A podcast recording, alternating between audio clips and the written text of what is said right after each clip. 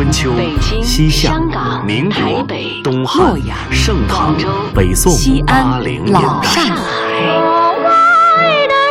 在历史的某个瞬间，带你我穿行千古的诗行；在世界的不同角落，与你我咫尺天涯的歌唱。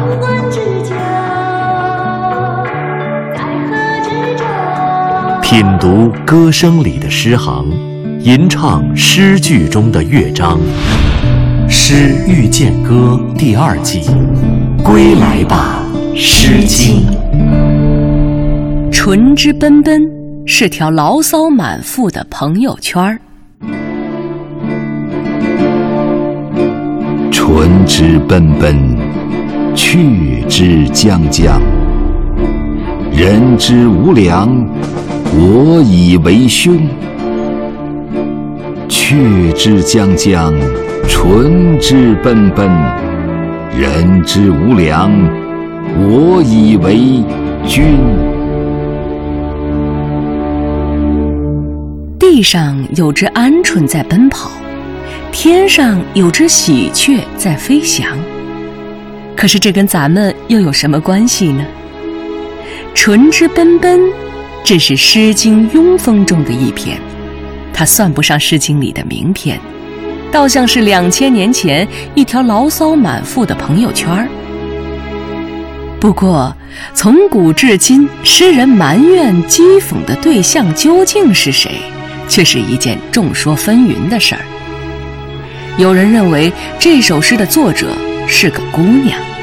地上的鹌鹑和天上的喜鹊，他们都是一夫一妻的爱情模范。可被姑娘所讥讽的无良之人，却是个伪君子。姑娘原本仰慕着他，想认他当哥哥，可他却误会了姑娘的本意。他可没想拿姑娘只当妹妹。这种发生在校园内外的懵懂埋怨，少年时代的青涩烦恼，该是多么的熟悉。可这样的理解却又难以服众，因为还有人觉得，这首诗埋怨的是公元前八世纪的时候，魏国的第十五任国君魏宣公。喜鹊在天上飞，鹌鹑在地上跑，可那无良的家伙却当上了君王，成为了我们魏国的君王。按照历史上的记载。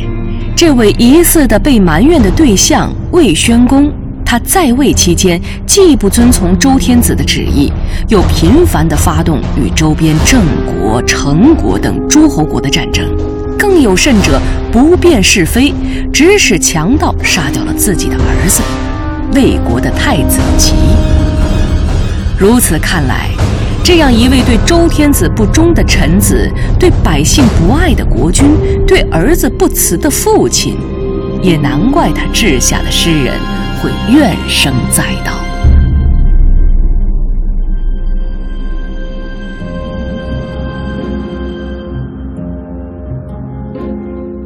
地上的鹌鹑跑远了，天边的喜鹊飞走了。两千八百年的时光荏苒，谁还能断定当年这首诗里埋怨着谁呢？无独有偶，诗人与那跑远的鹌鹑和飞走的喜鹊一样，他们都曾经是芸芸众生中的最平凡又善良的生命。他们来了又去了，奔跑过，也飞翔过。当地面上的足迹消失，天空中的划痕愈合，留下来的就只剩下了这首有些可爱、有些诙谐、有些牢骚满腹，又有些不知所云的小诗。或许，生活的不爽总会塑造出一个个发泄的对象，他是无辜的男友，还是刻薄的老板呢？不爽。那就写首诗吧。地上的鹌鹑跑远了，天边的喜鹊飞走了。唉，人善被人欺，竟当是兄弟。天边的喜鹊飞得远，地上的鹌鹑跑得欢。唉，人之无良，属我老板。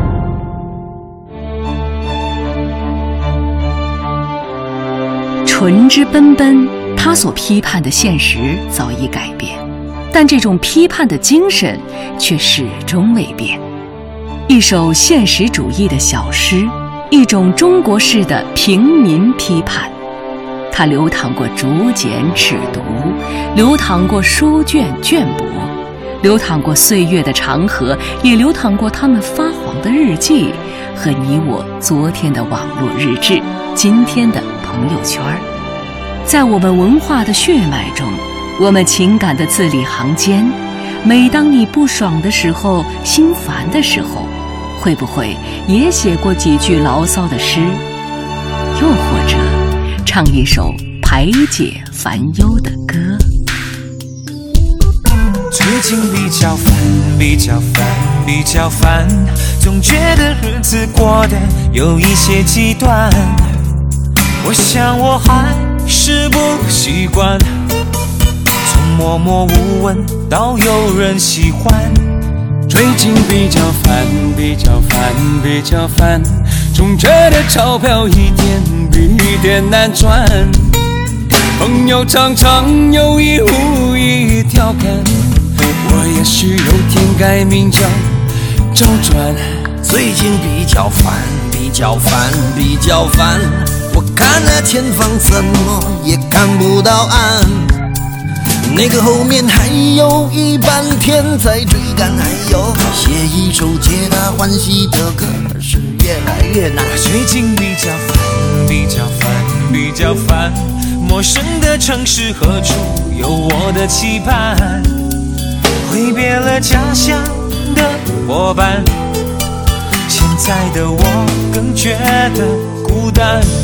最近比较烦，比较烦，比较烦。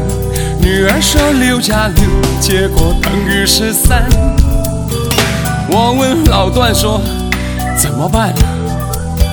他说基本上这个很难。啊，我最近比较烦，我比你烦也比你烦。我梦见和范岛爱一起晚餐，梦中的餐厅灯光太昏暗，我偏寻不着那蓝色的小药丸。听众朋友，本期《诗遇见歌》即将结束。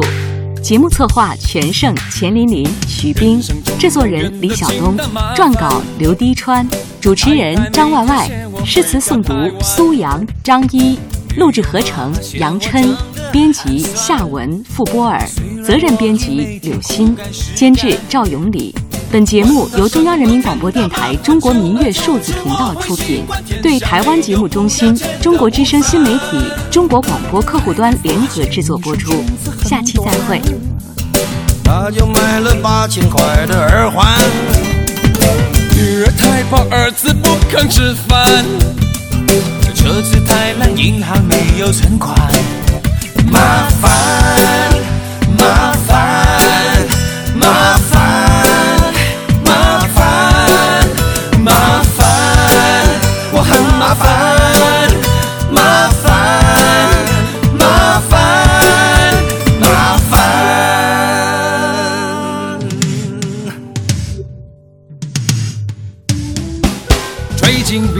烦，比较烦，我比较烦，我的头发只剩下从前的一半。唉，每天的工作排得太满。台北的女生有些高不可攀，最近比较烦，比较烦，比较烦，我只是心烦，却还没有混乱。你们的关心让我温暖。家是我最甘心的负担。不烦，我不烦，这一点烦，你比我烦，我情愿心甘不烦。不烦，我不烦，不烦，我不烦，我只有一点烦，不烦我不烦，不烦，我不烦，我真的不烦，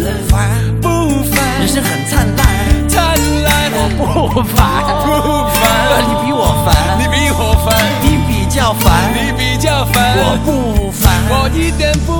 我不